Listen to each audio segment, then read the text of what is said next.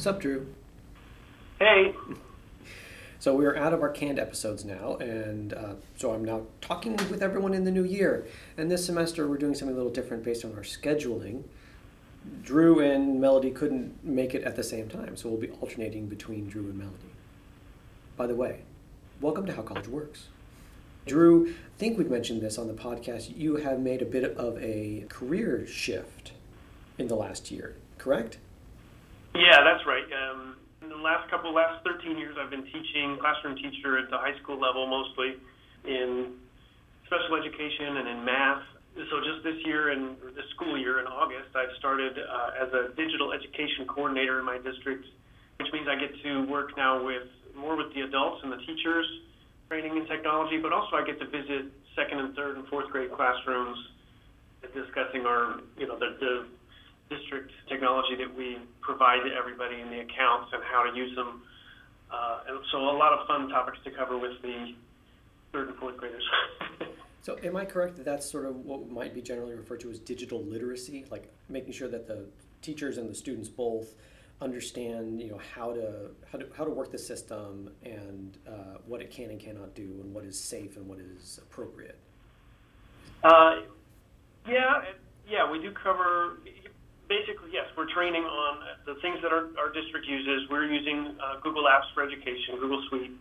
And so I, when the teachers have a question about that, I can come and teach the teachers, or I can come teach their class about, hey, we're going to use Google Documents today, and do a lesson with their class so they can see, the teachers can see how a lesson would go. Mm-hmm. And a lot of times the teachers will see that the students really enjoy it, take to it quickly, and that gets the teachers excited about it too. And you know, the next week the kids come in and say, "When are we doing Google Documents again?" so one of the things that I've noticed is that some of my students come in and they're like, "Oh yeah, my school is a Google school," and they're you know understand everything that's going on when I as I use Google in in my classroom. And some of them are like, "I have never done this before, and I am sort of really confused and stuff like that." So I wanted to. we had a couple sort of things I want to touch on. One is sort of what is the range of technology that may be used at high school level? What are the ranges of technology that may be used in the classroom at the college level? And then I wanted one of the things that I kind of want to get into, which I think might be the, the most important, is how um, how faculty and, and maybe also teachers perceive our students as students who have grown up with this level of technology. And I think there are probably some misconceptions about what my, me and my colleagues might assume is the case and what is actually the case for you know the skills uh, that that these students have. Does that sound good to you? yeah, that, that makes sense to me. All right. Do you want to start with kind of what is the span of, of technology that may show up at a high school level? Sure. So I guess obviously it depends on the school site and the teachers that are there and the, what support your district has. You know, when I started teaching, I would have one or maybe two computer desktop computers in the classroom I had access to, and we would have to schedule time in a computer lab. You know, technology wise, and we were working at the level of PowerPoint slides on an overhead and, and that kind of I think that's pretty ubiquitous at this point. Is a some type of projector with PowerPoint slides and a minimum number of computers in the classroom. And at this point, we're you know my district is you know able to have one to one with Chromebooks. And other districts, we also have a couple of uh, the younger grades with iPads, uh, and there's that seems to be a lot more frequent nowadays. Mm-hmm. Clearly, there's districts that don't do that don't have that ability right now. And it, so then the question is, we've got one-to-one technology access for our students. How do we use that in the classroom? And it's up to the yeah the teachers requesting training or or, uh, or coming to trainings about how do I make this work in my classroom uh, in a way that doesn't get in the way of curriculum. Mm-hmm. Yeah, we have we have some students or sorry some uh, teachers who are you know gung ho, leading edge. Um, Google Classroom every single day. Their students have know the routine classroom management on the technology is not a problem for them, and they've been able to train their students to come in, sit down, log in, assignments up. Um, you know, collaborate, whatever they need to, to do in the in the assignment, turn it in in Google Classroom, and the teacher's able to grade, score, you know, download those grades, and it's updated on our on our um, learning management system, so parents can see the grades right away. You know, that are really integrated uh, all the way to the end of uh, the other end of the spectrum of you know teachers who are still working on just regular whiteboards and maybe get the, the laptops out, the class set of laptops rolls out on a, on a short day for something like a Khan Academy where it's able to be more student independent and, uh, you know, the teacher can have, it sounds bad when it's a, but, you know, that's the kind of use where a teacher is able to, to have a little more time if it's grading papers or what have you, or one-to-one conversations with students while the rest of the class is being independent on mm-hmm. uh, one of those type of programs. And once the you know, there's some teachers that have that don't use the Chromebooks very much, and that's my job. Is to go make sure everybody's at least has the uh, all of the staff has the ability to use it, and that we can remove the excuse of I don't know how and I'm not a com- computer person from the adults in the room. So everybody has at least the skills; they can choose to use them or not.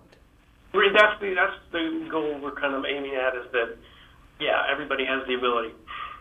So one of the things that we've talked about at, at length on this podcast is that the oversight, you know, the authority of the administration to uh, require high school teachers is much higher than the authority of administration to require college professors to do things.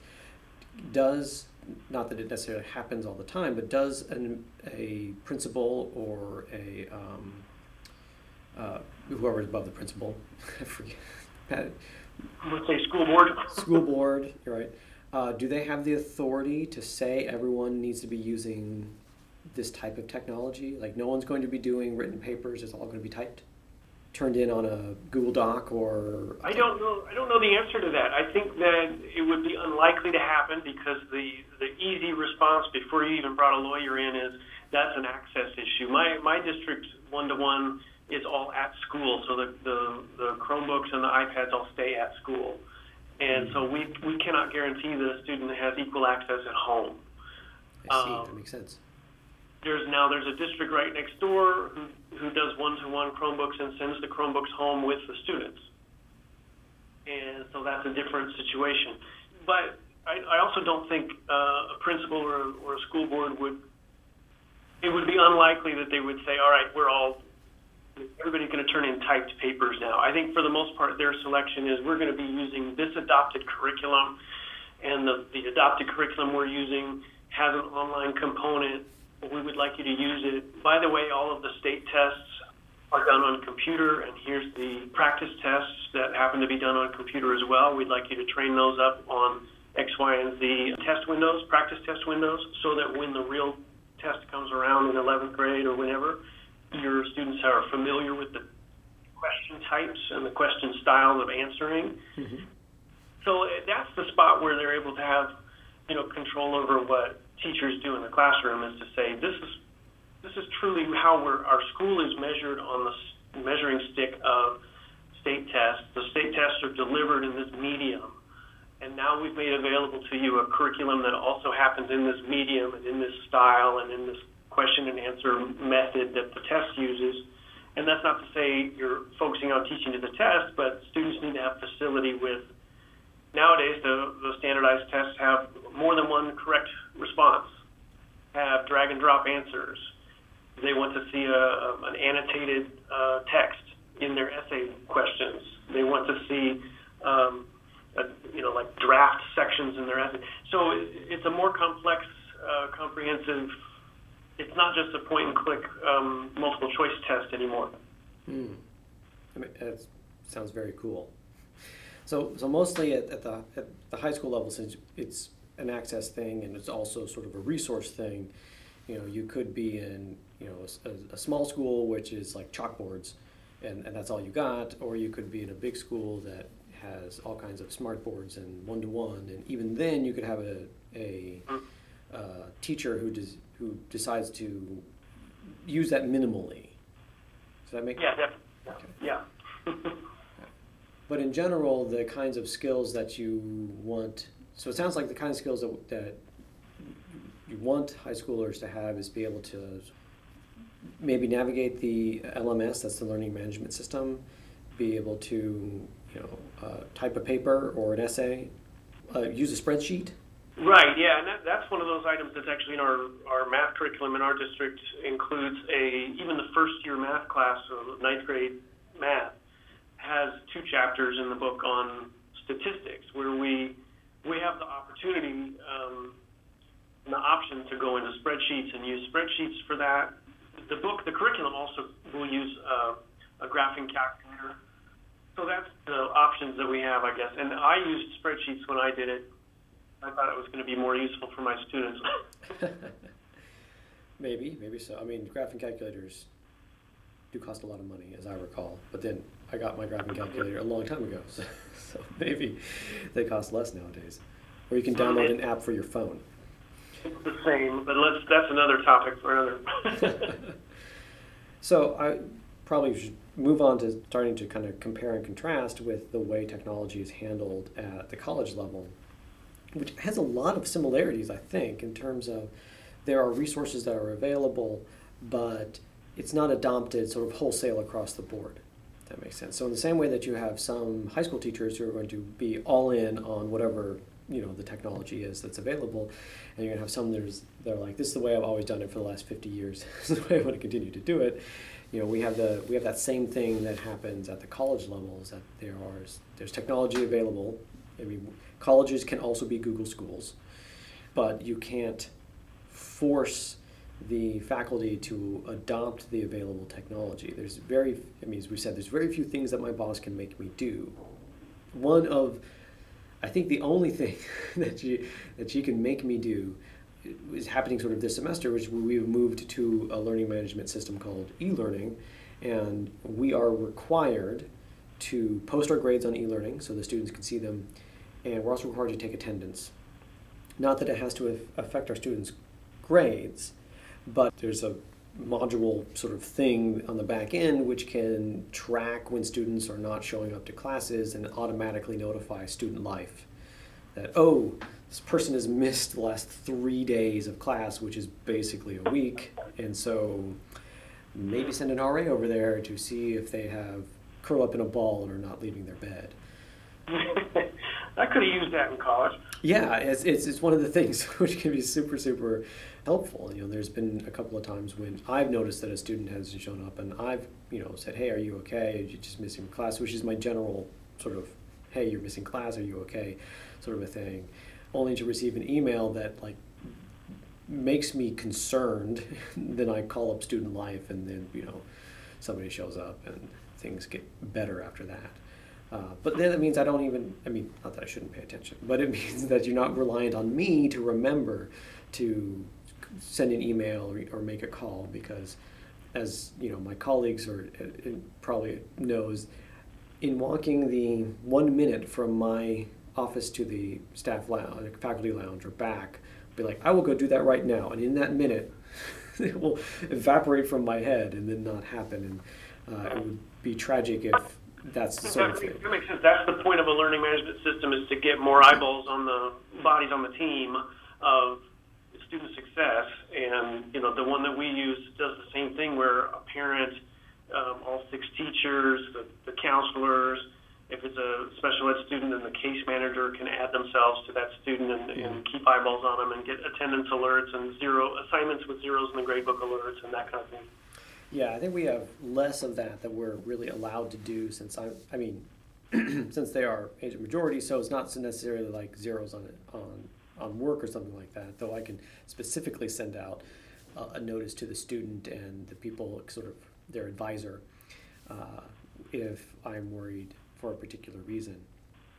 Uh, I, sus- I mean, going back to the sort of non-uniform adoption, I, I suspect that it might be spottier technology adoption at the college level just because we aren't required to do professional development in that way. And so while you especially to get to the highest level sort of pay within your, your grade, you need to you know, continue education and professional development. You know, so one of those options is to do professional development at you know the, the, the Google Summit in your area, or to give a talk on this, or you know all these technology type professional development, which you know is uh, available to you and might fit the schedule better than say pedagogy professional development. That's you know how to teach is pedagogy. For the listeners, not for you, Drew. Yeah, we do. and so, since we are not required to do that type of professional development, then many of us may not know what's going on, what's available, and some may even be resistant to it and have not looked at technology in the last 20 years, which would be drastically different than it is today.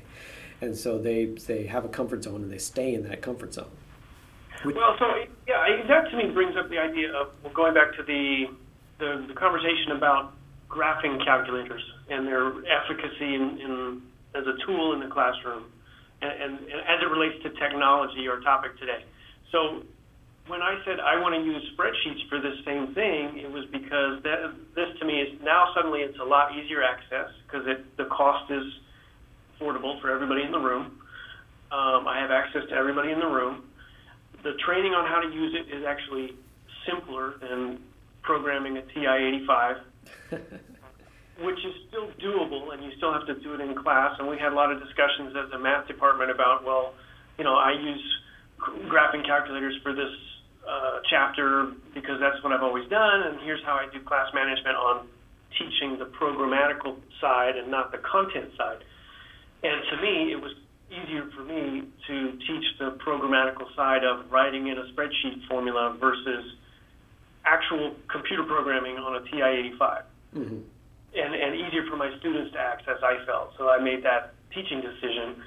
And you could make the argument, well, the tool works. You know, use a graphing calculator. Yeah, totally. A, a slide rule works for the same thing.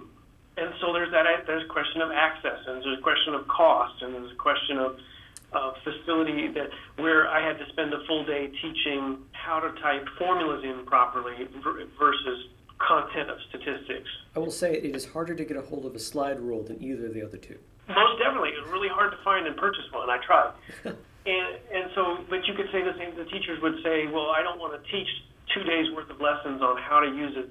Get into the TI-85, the proper menu to add a list, and then have it graph and do this. And to me, that's those are the those are the same problems, and you eventually have to ask the question: What is uh, not just which tool works, but which tool is addressing the needs best. So yeah, I'm reluctant to change. I grew up on a TI-85. You did too. I know how to use it and I know how to teach it.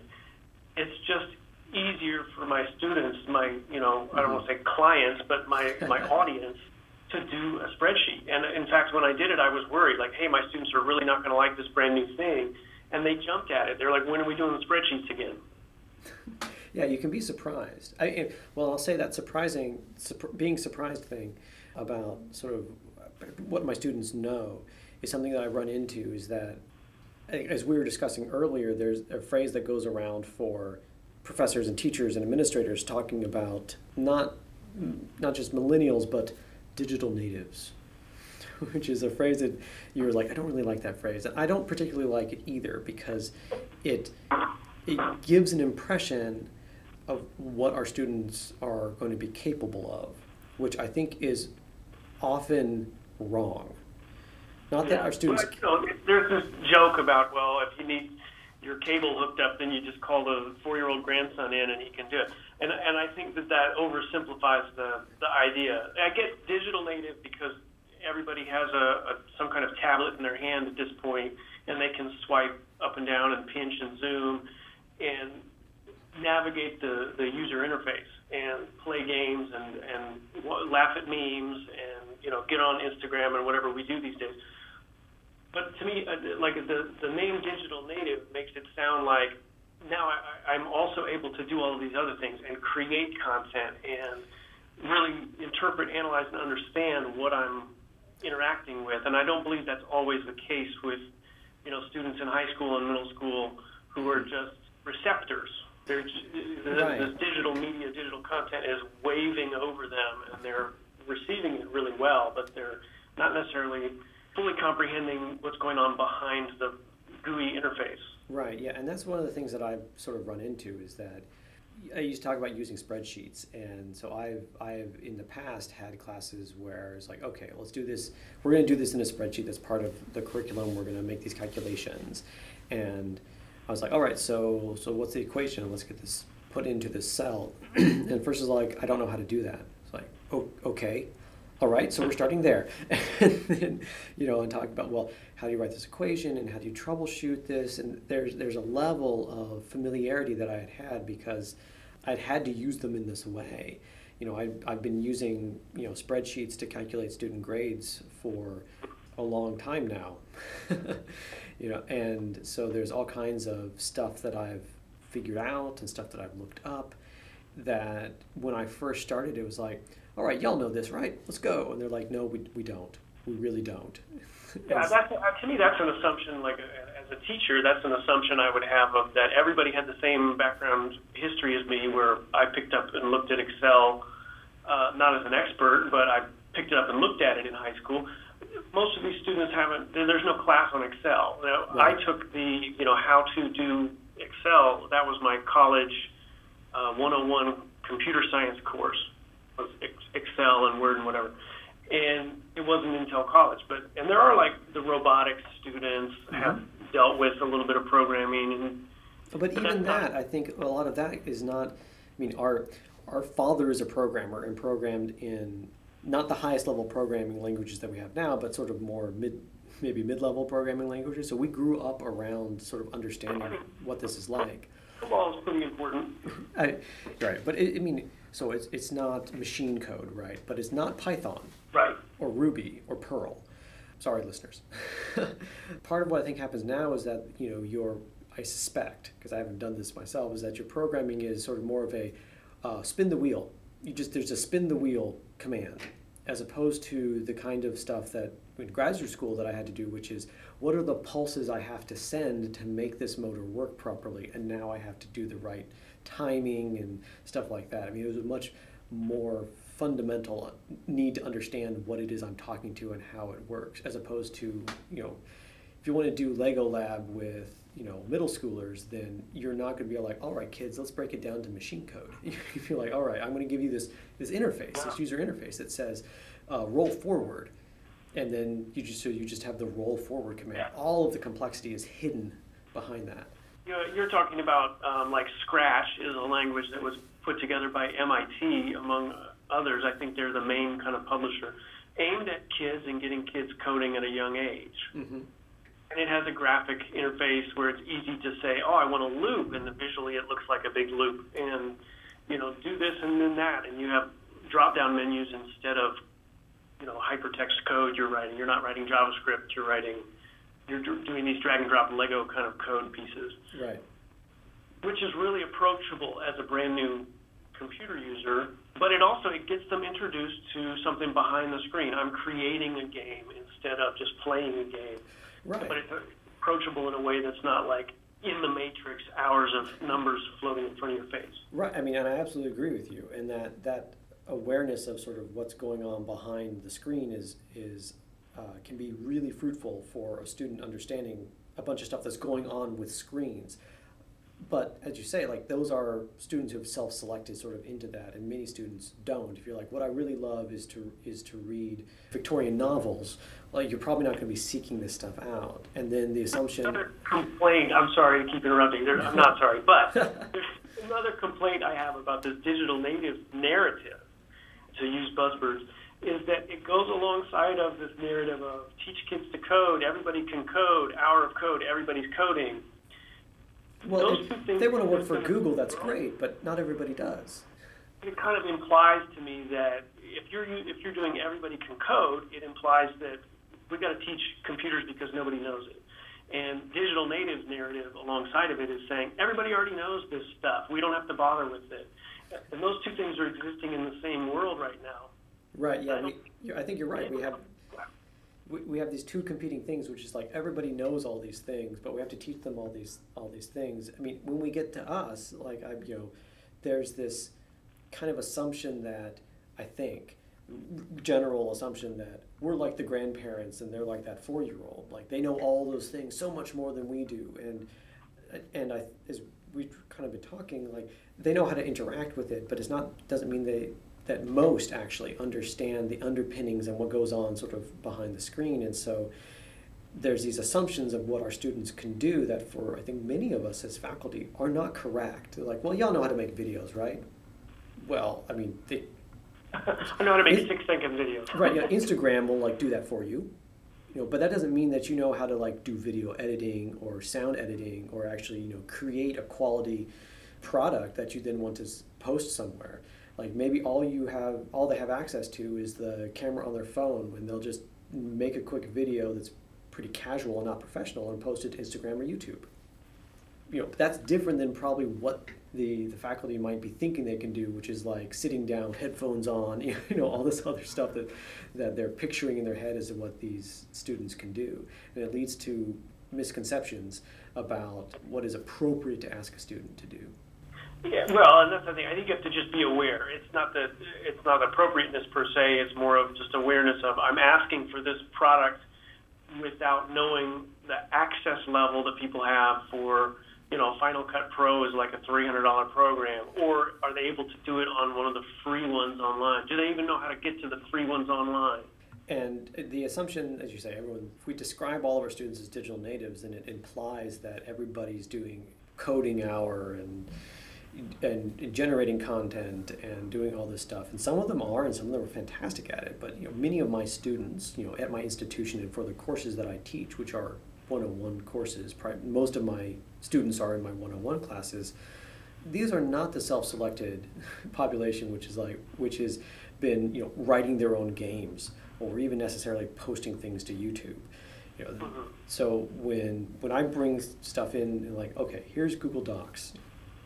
I need to be aware that not everybody knows what Google Docs is or knows how to use it. Someone will be like, I'm totally bored. Someone will be like, I am super scared and lost, and I don't know how this works you know, when you have the first day of class, you talk about where's the bathroom, this is there's the fire escape over there, and this is where we're going to meet every day.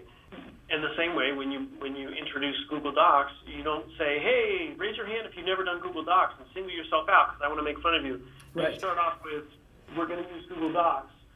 Know, this is what it looks like for. I'm going to I'm going to share what it looks like. So if you've seen it, that's cool. But I, there's people who haven't, and I'm going to share it. You know. Yeah, and so maybe one of the takeaways that you know students should keep in mind is that their professors may assume that they have expertise in things that they don't, and that's no shame for them, but they they will probably need to address that with their professor and say, I think you're assuming that I know how to do this thing, and I don't know how to do this thing, and again, and then again, it's it's the always with respect and sort of the question is like, where can I go to you know how how can I learn what I need to know to do this thing? uh, it, that's the that's the most sort of considerate. The next level we'll consider below that would be asking them to teach you, which they may bristle at sometimes. Though I don't think that's un- I don't think that's unreasonable, you know. But there may be resources at the college or university where it's like, okay, you need to go talk to this person; they will help you out. Yeah, I guess it, you know if it was a brand new thing, I I can recall being asked to transcribe a, a piece of audio, non-Western music, and we were given access to a trial version of the software, and my professor showed us how to gave a demo, demonstration of it in class.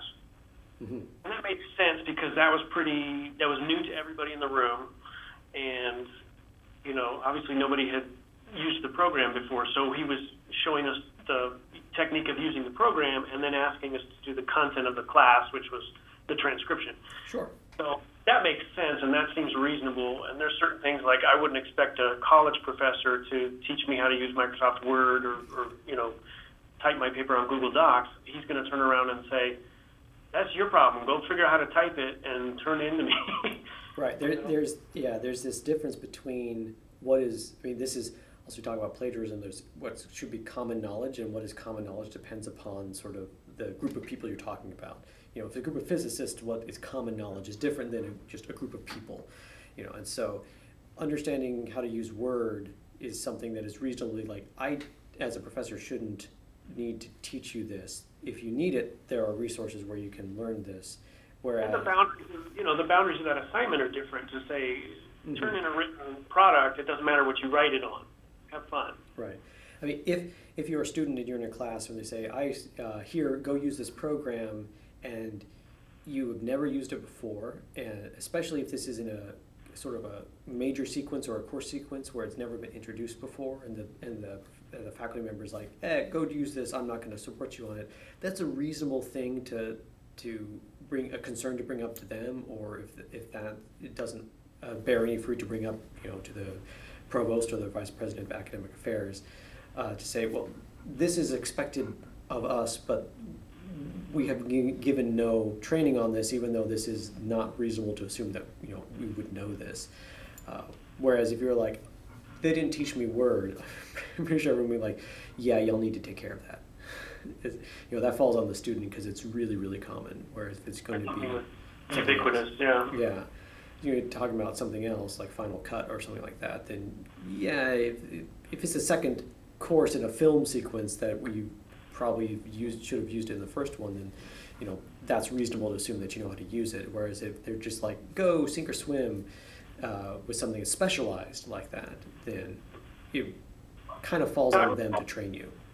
You know, there are some expensive music programs in my music program back in undergraduate that were in the computer lab at the, mm-hmm. and we were able to get access and use these $800 programs on a site license at the computer lab, and those were part of our assignments, which just meant instead of purchasing $800, I was able to go to the computer lab and do that. So that seems reasonable if a if a professor is able to say, this is part of my resource, this is part of my assignment, it's available here. Right, exactly. And and usually that type of specialized program, they're often in the computer labs in, in your school. Like that's one of the things that should be looked at when a course is proposed is like, are you going to use you know some special things you know like Dreamweaver, you know, or Final Cut or something like this. And if the students are required to use it, and they're like, yeah, I'm going to require them to use this $800 piece of software. Generally speaking, an administrator would be like, you cannot require each student to spend $800 on software and a book and possibly a computer on top of that. They'll like, you know, we'll look into a site, you know, we need to look at a site license where and where we can put it so that students have access. And sometimes that access is in the computer lab and there's only certain machines that are have it installed are allowed to have it. Sometimes it's a broader site license where anyone on campus is allowed to like download it and use it, you know, while they're on campus. And some places are have uh, software which is uh, you pay you pay like once for the software, and then anyone at the school can use it forever, basically, uh, which is my favorite version of that setup. Yeah, I guess one of our takeaways is that, first of all, te- your professors may th- view you as their grandchild who should just know all the things. and so, so, I mean, they they expect a lot. They have they have high expectations, uh, partly because they may not they don't I don't think they understand very well sort of what it means to have grown up with this level of technology versus you know my our generation and, and, even older which have you know seen the technology progress whether they engaged with it or not. So you may need to do you may need to manage their expectations. That as a as a as a faculty member as a professor i tried to do my best to manage my students expectations on what we're going to be doing in the class uh, you as a student may end up needing to manage somebody else's expectations on, on what you can do just out of the box, out of the gate. And that if you have technology that is specialized, specialized, then that's probably something where I'm guessing they should be providing you some instruction and training on how to use that specialized software. And if they're not, then that may be a question you need to ask. There should be something set up to allow you to effectively use that bit of technology or, or software, whatever it happens to be. Often for a learning management system, there will be training sessions during orientation at the college level. It's like, this is our LMS. Here's where you can look for your grades and to register for classes and stuff like this. And like, you really should go to those and pay attention as much as you can. There's usually it's drinking from a fire hose during orientation, but that's kind of a critical one that if you don't know how to check your grades, then you can end up deep into the semester not realizing that you forgot to turn in like two homework assignments that you thought you did, and it's starting to eat away at your grade. And you could have figured it out weeks ago, but now it's we're approaching the can no longer drop the class deadline. Uh, and so look for those resources on on your campus, a computer center or uh, a, a, learning center. Uh, these are places to go. Or if you have no idea, go ask your advisor, your academic advisor. Say, I need to know how to do this thing. I don't know how to do this thing. Where should I go? Send them an email. They'll probably be able to tell you where to head to get what you need out of it. I think I'm, I'm hearing, or maybe I'm just making it up in my head, um, students coming in with with an awareness of, of what they're able to do, but also not not too fearful of just getting in and trying things out and, and messing with the new learning management system, messing with the new programs, just to, to test them out and see how it works, and be willing to try things. And on professors or teachers' side, to turn the radar on and be aware or more aware of students' real responses to it of, of you know ability and, and access and if there's some kind of uh, familiarity and it needs to be done in class versus you know throw it out as an assignment to the student. Yeah, if you want some extra credit, you could make a video. That's one thing. Although that is kind of an access thing, allowing only students who have sort of skills with video to earn that extra credit. Uh, but it would be even worse of a thing to say, here's this video that you need to do, do whatever you want, give it to me in two weeks. that's, that's a real problem, you know, in terms of access and what's fair to ask of a student. Any other thoughts, Drew, about sort of students and technology and what they need and what they don't need? You know, I'm, I'm, I'm reacting to the word training.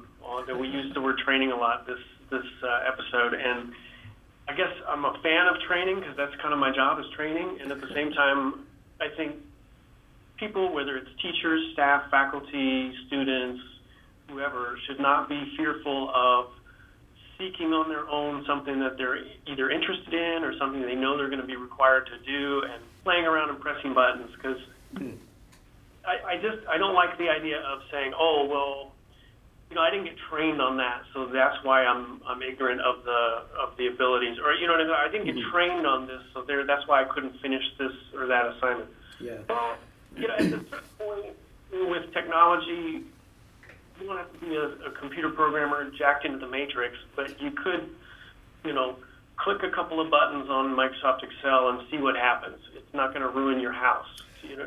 yeah. I mean, one thing is, one thing I will say is that YouTube has really changed the game on a lot of these oh, in yeah. a way that I'm not sure that they initially uh, anticipated, which is that I, I, tell my students and my advice to almost anyone is, you know, if you want to know how to use a thing, go to YouTube and search for a, a tutorial on it, and you will all like you will get thousands for almost anything that you want. And this, and this, I feel like this has revolutionized life because as a homeowner is like, how do I change this? go to YouTube. Now I don't have to call an electrician if it's a small thing, you know, or a plumber for a small thing. But the same is true for uh, just about any program, uh, any piece of hardware. That's most things are available. I think it's moved to YouTube, and that's revolutionized access because we used to have a Chilton's manual for the car. Well, now anybody can go and do mechanic work on their Chevy because they got Chilton's manual. Well, now it's YouTube, and I yeah, like you said, I can fix my my toilet broke. I can fix that right away, or at least realize how much it's going to cost, and if I have the expertise for it. Right, exactly. You know, and a, a, lot of you know my a lot of my skills, you know, in a homeowner and a car owner, like because you can also look up how to do basically anything you want with a Prius. Most things don't touch the red t- the red wires, but even how do I use these different bits of software? How do I use these these tools with Google? You know, uh, all of that. How do I use this data acquisition software, which is the thing that you plug in to just like you know record the motion sensor or the force probe? Like all of those you can find online, and figure and and find tutorials on how to use them. Audacity, which is what I use to uh, to edit this podcast. like that was plenty of YouTube time I spent with that to make sure that I wasn't going to screw things up. all of that's out there. Uh, so you know, if you're at the your, maybe your zero places, go search on YouTube to see if you can find a way to use this thing that needs to be used. And the other thing to keep in mind is, so you want to try something and you don't want to screw something up. Save a file, make a copy, open it up, and just mess with it. Just fiddle all the knobs, you know, do all the things. You've already saved a version. You can't screw it up that bad on, on an L. You know, the, the the third graders who I teach are are not afraid to click every button and and they'll ask the question as they click it. I wonder what this does. Bing, see what happens. And they're they're um, unself-conscious in their curiosity, Right. which is brilliant. Don't be afraid of well, I haven't been trained, so I'm not going to do this or that. Yeah, go search it out. Search it out on YouTube and um, professors and, and faculty as well. and and mess with all the stuff on the LMS. I mean, even we're a small college. We got a guy who does the LMS. If I totally screwed things up, he would be able to recover basically everything. You know, That's like press the buttons, move it around, things go haywire. Go talk to the IT people. And be like, I'm sorry, I messed something up. I was, you know, they shouldn't. I think give you too much grief. You're like just trying to explore and figure it out. You know, that's more than most of their requests are, which is, I don't want to do it. I don't understand it. Fix it for me. That's actually my job at, the, at this district. you know, so just save it, or if it can't be saved, just mess with it, and and and fiddle around. And from the faculty perspective, keep in mind that I may have watched Word or Excel sort of develop from Windows 3.11 back when it ran on top of DOS. you know, uh, and so there's a lot of sort of accrued sort of just awareness of, of how that works, you know, that informs how I use those, which my students don't have. Or my awareness of how a web browser works and how the updating that Google does that informs, you know, my interpretation of what I see when a file doesn't show up, which I think should be there, which doesn't for my students. So for them, it becomes scary and weird, and the internet broke. And for me, it's like, well, the browser caches what it sees, and it just hasn't updated its cache yet.